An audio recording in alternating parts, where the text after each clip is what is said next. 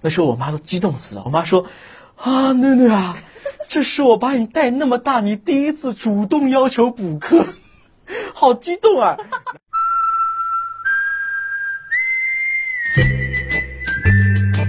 欢迎收听微微的抓马，聆听戏剧人的私房故事，散场后的精彩生活。我是爱聊天的微微。今天和我一起聊天的呢是上海滑稽剧团的青年演员阮继凯。因为最近啊，阮基凯也是越来越多的在电视节目当中出现了，所以喜欢他的观众都会很亲切的叫他小凯。小凯其实是一个不折不扣的九零后。他说学滑稽这件事情其实也是一个非常偶然的机会。他们家里面当时也是经过了一番非常激烈的争论，这个激烈程度啊，堪比电视剧。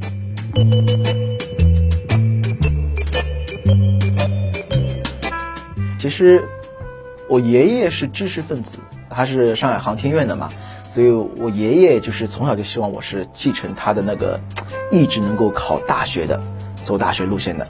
但是我妈可能比较比较随性吧，就随着我点，然后从小就带着我就去学一些那些表演专业啊，因为我也比较喜欢嘛，带着我去学表演。然后他小时候还陪我去拍广告，跑龙套啊，各种地方去玩啊，所以从小对于演戏是有这么一个爱好，有就有这么一个梦想在里面。当时。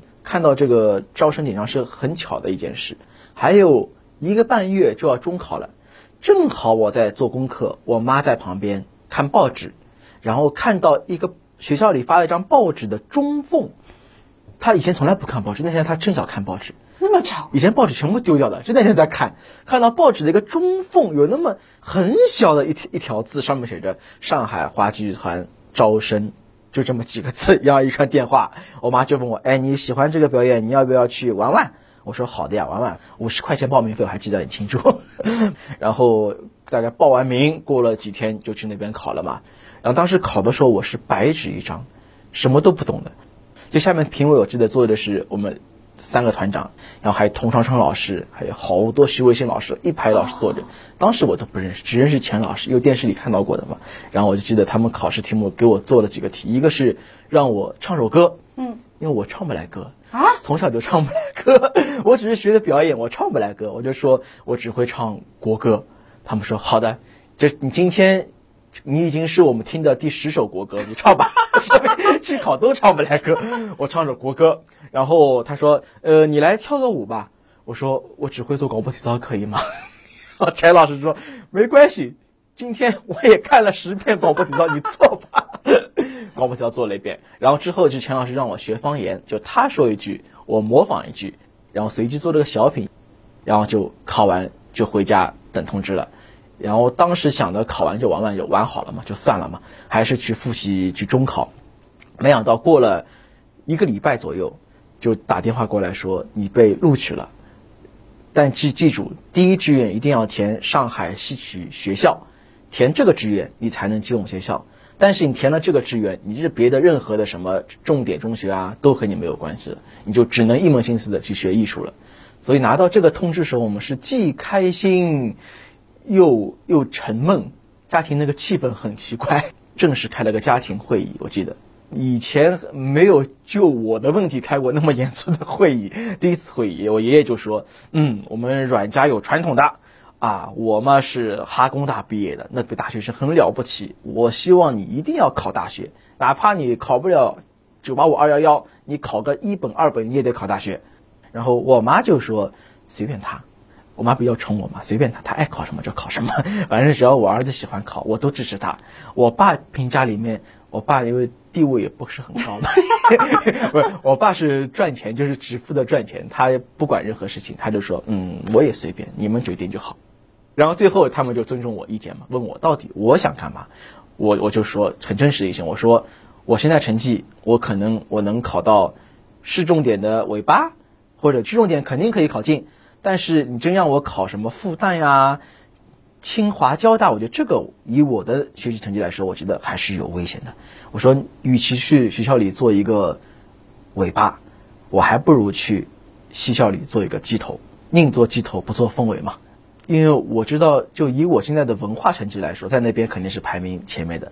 然后以我现在，我觉得我对这个表演我是热爱的，是喜欢的。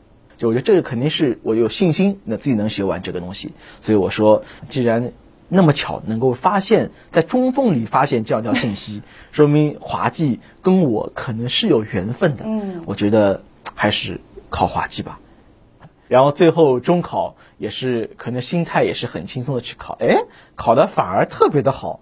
当时我记得考了四百五十一分，是继光中学的分数线超过了，超过大概十几分。激光中学是虹口的区重点嘛，所以进学校之后，老师班主任一直在也一直在跟我说，拿这个当笑话来说，说我们班阮继凯他是以高于我们上海戏剧学校。入考分数线高于二百五十分考进来的，那么高？对，所以进去以后就每个课都给我当课代表嘛，就让我来做文化的课代表。然后我觉得这个选择越来越正确，为什么？就是自己的分数比别人好太多了，自己的自信心建立的很强大，然后自己也是越学越有动力，越学越有劲。然后我记得我爷爷因为是在我就是中专，等于是高三嘛。高三那年他是生了癌症嘛，就是最后快要不行了嘛，就那一年，然后我妈把我再领到爷爷家里面说，你给爷爷唱一段，爷爷可能来不及看你汇报演出了嘛，在他病床前给他唱一段，然后我给爷爷唱了，那时候我们学校唱的学校的说唱，给他唱了一段之后，爷爷也很，我看他表情，他虽然说不出话，但他表情是笑着的，很开心的。我觉得虽然他没看到我正式上台演出那一天，但是他能看到我在他面前能够这样唱出来。他内心一定是含着欣慰而走的。爷爷从一开始希望小凯能够考大学，一直到默许他去戏小学滑稽，再到在病床前看着孙子这样的表演啊，我觉得爷爷心里其实还是很欣慰的。那当然了，小凯能够取得这样的一些成绩，其实是离不开他在学校里面的努力的。那有一句话说啊，不怕你身边有一个学霸，就怕这个学霸。他比你还要努力。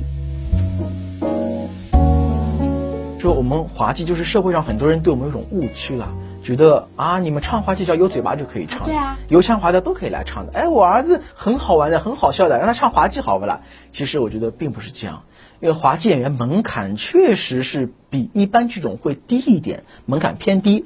但是你要成为一名好的滑稽演员，真的很难的。我记得我们学校里面，我一开始也是认为滑稽动嘴巴就可以了。没想到进去之后，我彻底就崩溃掉了。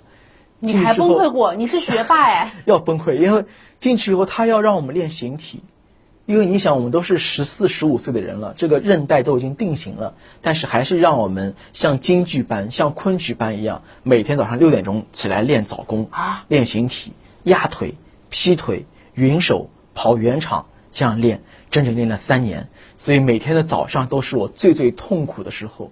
为了逃避早功课，我已经不知道被京剧老师用鞭子抽了多少次。真的抽吗？真的拿鞭子跑到宿舍里来，每一个人从床上抽醒。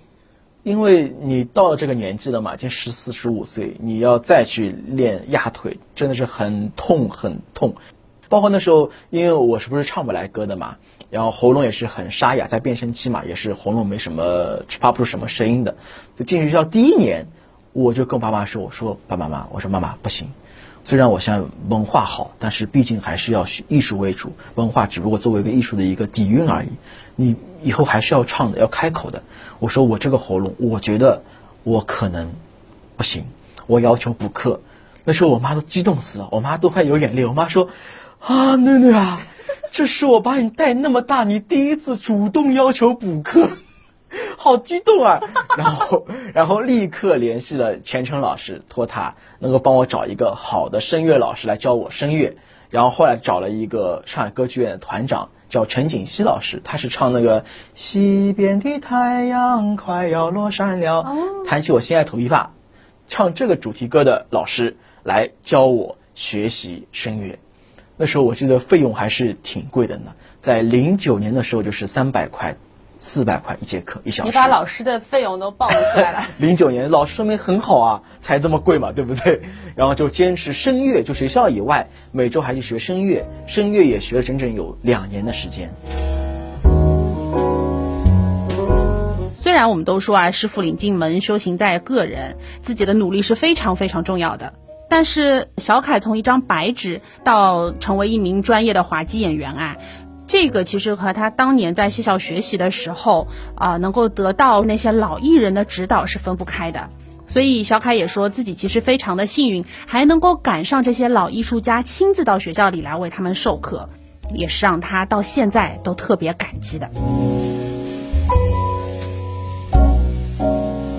就刚进去学的时候，我就第一个礼拜我都愣了一下，嗯，这个学校是没有老师了吗？都是请那些七八十岁、路都走不动的，可能老师当时不知道嘛，啊，都这些老师过来教吗？然后，当然听到老师名字之后，记下来之后，再回到家里面去上百度查，那时候只有百度嘛，百度一查，哇，原来这个老师那么厉害啊！对老师就肃然起敬。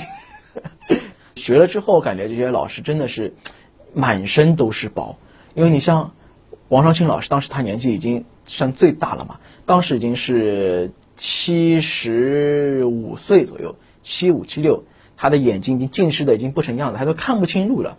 都这么近视的一个人，他都每个礼拜都坚持来学校来给我们教独角戏，给我们上课。还有童老师，童老师他那时候已经有那些疾病在身上了嘛，有帕金森了嘛，就走路已经是摇摇晃晃，金刚是已经走不太动路了。但他每周他还是坚持的坐公交车来给我们上课，因为童老师他。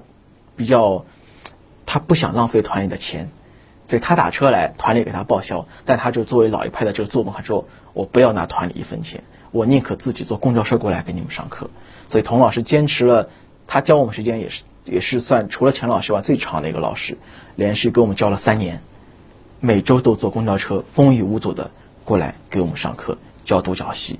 所以当时是看在眼里，其实心里是特别感动。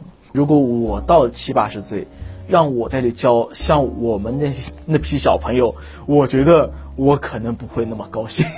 每周风雨无阻、定点定时的，真的是很伟大。我想每一个舞台演员可能都会有一个梦想，就是开一个自己的个人专场。那阮基凯就是非常的幸运，他当年呢被评上了文广演艺之星，同时也成功的举办了自己的个人专场。在这个专场里面，阮基凯特地设置了一个环节。本来台下的那些观众啊，都是看着滑稽段子，笑得特别的开心，都合不拢嘴了。但是当专场进行到他设置的那个特定环节的时候，这些观众却差一点跟着小凯一起流下了眼泪。这到底是一个什么样的环节呢？在专场这个环节，除了节目的展示以外，我坚持的一定要最后放一个感恩的环节，因为当时台上站着几个老师，一个是童长春老师、李青老师，还有钱程老师，还有徐卫星老师，以及我的声乐老师陈景熙老师，还有龚博康老师。我说这六个人应该说，每个人都是我的启蒙老师，他们对我的人生艺术路上面，包括我做人的路上面，都是对我倾入了百分之一百的努力。他们对我都没有任何私心，不是想我求认一点什么，你得回报我什么，没有想过回报，都是对百分之百努力。所以我觉得有今天，一定不能忘了这些老师。所以我就设置了这样一个环节，给他们每个人都献一束花。其实当时彩排时候都嘻嘻哈哈的啊，老师这朵花给你，这朵花给你，这朵花给你啊。但到真的演出的时候，就是眼泪就绷不住了，因为那一刻我觉得真的是。纯真的就是一片感激之情，感谢他们在十几年来、十四年来对我的细细教导。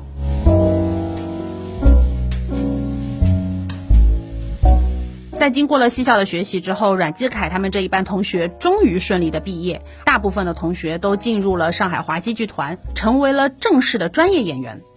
离开了这些老师平时在学校里手把手的教导啊，这些孩子们其实是放飞了。那他们面对的其实是一个更大的考验。进团就瞬间就感觉就是一个心理上会有个落差，在学校里面老师是每天管着我们的，天天有课程给我们安排的实实当当安排好课程的，然后一进团瞬间就没有没有没有老师天天这样盯着我们了，也没有地方每天跟我们这样集中在一起学习了，就是完全就是散养性质，就是你爱学就学，你不想学你可以一年都不学。我们零九届其实真的是缘分。我们零九届为什么进去？因为零八班没有招满，才给我们零九届有了这个机会能够去考试。就在我们这班八个人里面，有很多人都不是冲着滑稽专业来考的。有些人是觉得考话剧班，可能话剧没有录用，然后来抱着试试心态来试了滑稽班。还有同学他是他是就是读书读不好，想找个地方能够混张文凭出来，嗯，所以就来考我们上上海戏剧学校。然后一看几个班排出来一看啊，滑稽还可以，就来考滑稽班。我觉得就是大家来学的这个初心不一样，所以势必导致他学习过程中他的用心程度也不一样，他的结果也肯定是不一样。所以一旦进剧团没人管了，这个高低层次就马上就分得很清晰，很清晰。你不是热爱这个行当的人，立刻他就在退步，越来越退步。到最后，我记得我们同学有一个同学在离职的时候，他连上海话都说不来了。他上海话还不如学校里好呢，因为我们是两条腿走路的嘛，一条是滑稽戏，滑稽戏就大戏，大戏我们都是跑龙套，大家都是同一起跑线上的，最多说你说两句话，我说一句话，但大家都是龙套。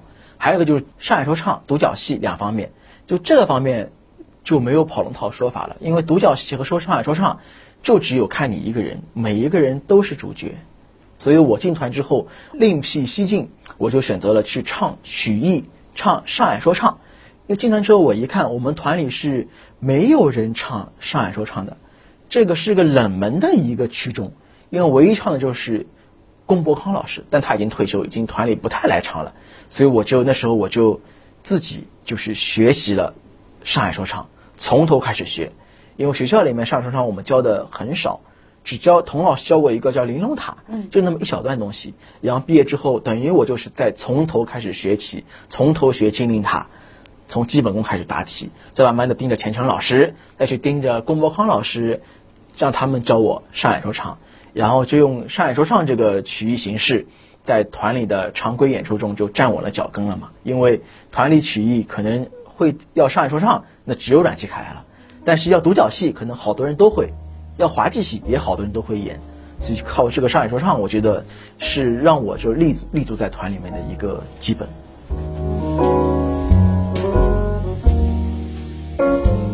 我和小凯聊天的过程当中，他就一直会提到自己的先生，那这个先生其实就是他的恩师钱程老师。在报考学校面试的时候，小凯就提到钱程当时也是考官之一，也跟他有一些考试时候的互动。从那个时候开始，一直到进入戏校，其实小凯一直都是有要拜钱程为师的这个愿望的。当然啦，名师之徒啊，可不是那么容易就当上的。小凯呢，也是经历了很长一段时间老师对他的考验，才如愿以偿。在这个当中啊，小凯还经历了一次很大的挫折吧。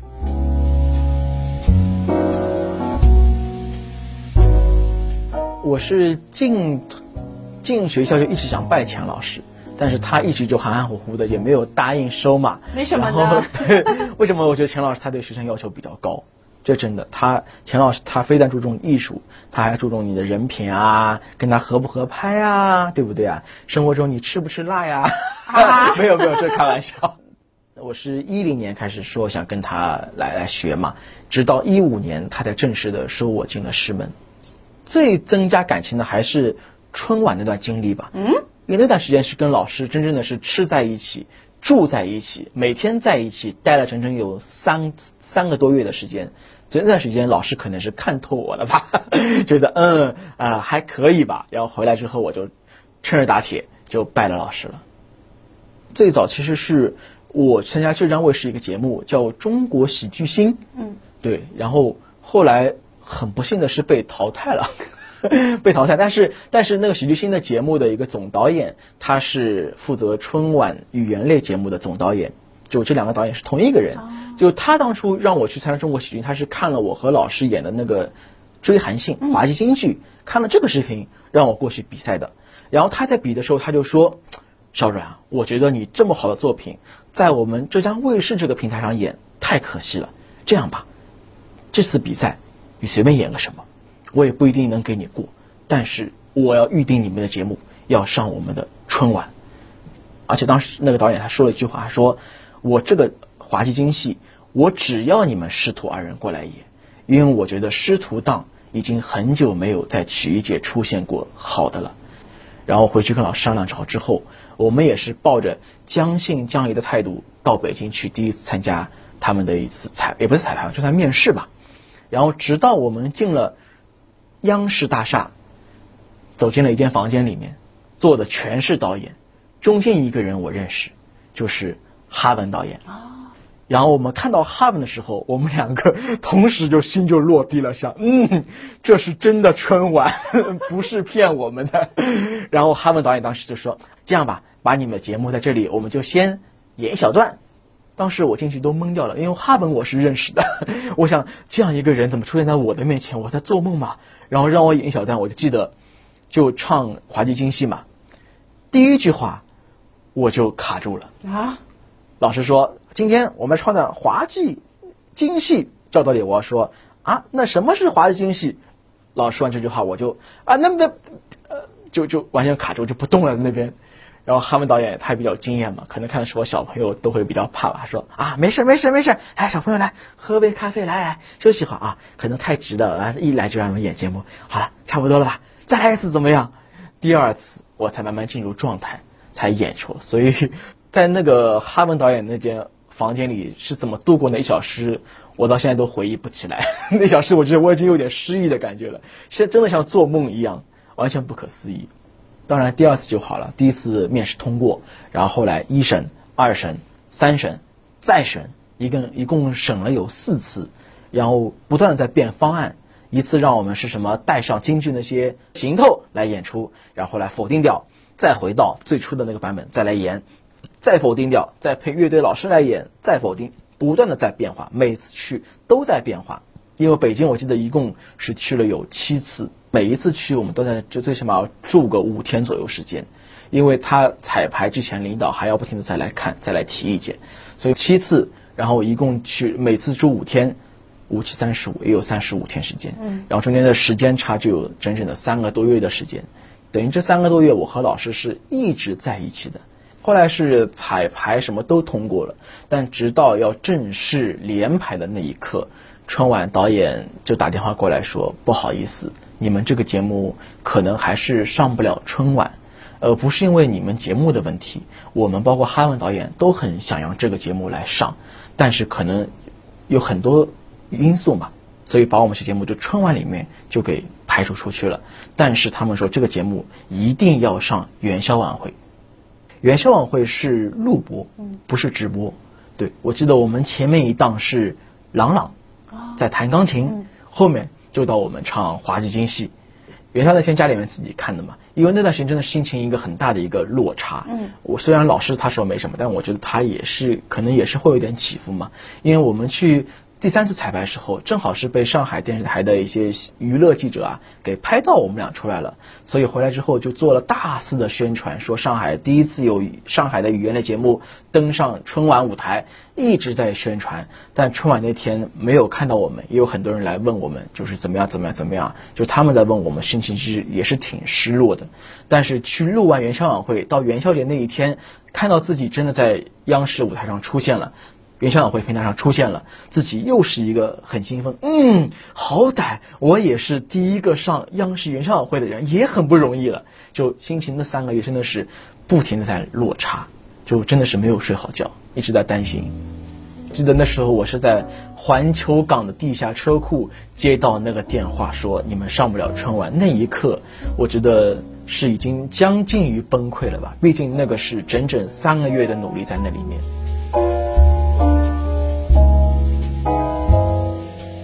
在上了这个央视的元宵晚会之后，阮基凯真的是以为自己就一夜成名了。而且呢，外界有很多人对他的评价都是：哎呀，二十刚出头就已经上了央视那么大的平台，真是很了不起，很不容易呀。那在上了央视之后呢，阮基凯也是越来越多的参加一些电视节目的录制，也有越来越多的观众从电视里头了解了他，知道了他。那段时间，小凯就觉得自己名气已经挺大了。有一点飘飘然了。去年不是上电视上的特别频繁嘛，自己可能也有点，我知道我肯定会有点浮躁，肯定会有点飘。比如说团里面排大戏了，但他没有给我拍一个很重要的角色，还让我在跑龙套，我就很不开心，质问老师，我说老师啊，原话哦，说老师啊，现在的我可不是以前的我了，你还给我演跑龙套，那怎么可以啊，多丢人啊！然后老师这时候就跟我说了，说你什么意思？你能不能摆正自己心态？跑龙套，你也可以跑得很好，你也可以跑得不好。你有名气，我就一定要给你唱主角吗？你能唱得好吧？你要摆正自己的位置。就那一次，老师说过我，然后我我就当时当时其实还是很不能理解的，因为毕竟这个阶段还没走完嘛，还是不能理解。我还是想的就是，哼，我想有名了，你们还不给我唱主角，哼，你们就是不肯重用我。然后直到过了几个月，到现在我回想一下，自己是很傻的。我觉得，因为因为你在外面得到的成就和团里面老师对你的培养，这是完全是两码事。当你这个节目被关了。当你一个月不上音频、不上电视了，观众会忘记你的。但是你在本行、在滑稽里面得到一些成就，这个东西观众是忘不了你的。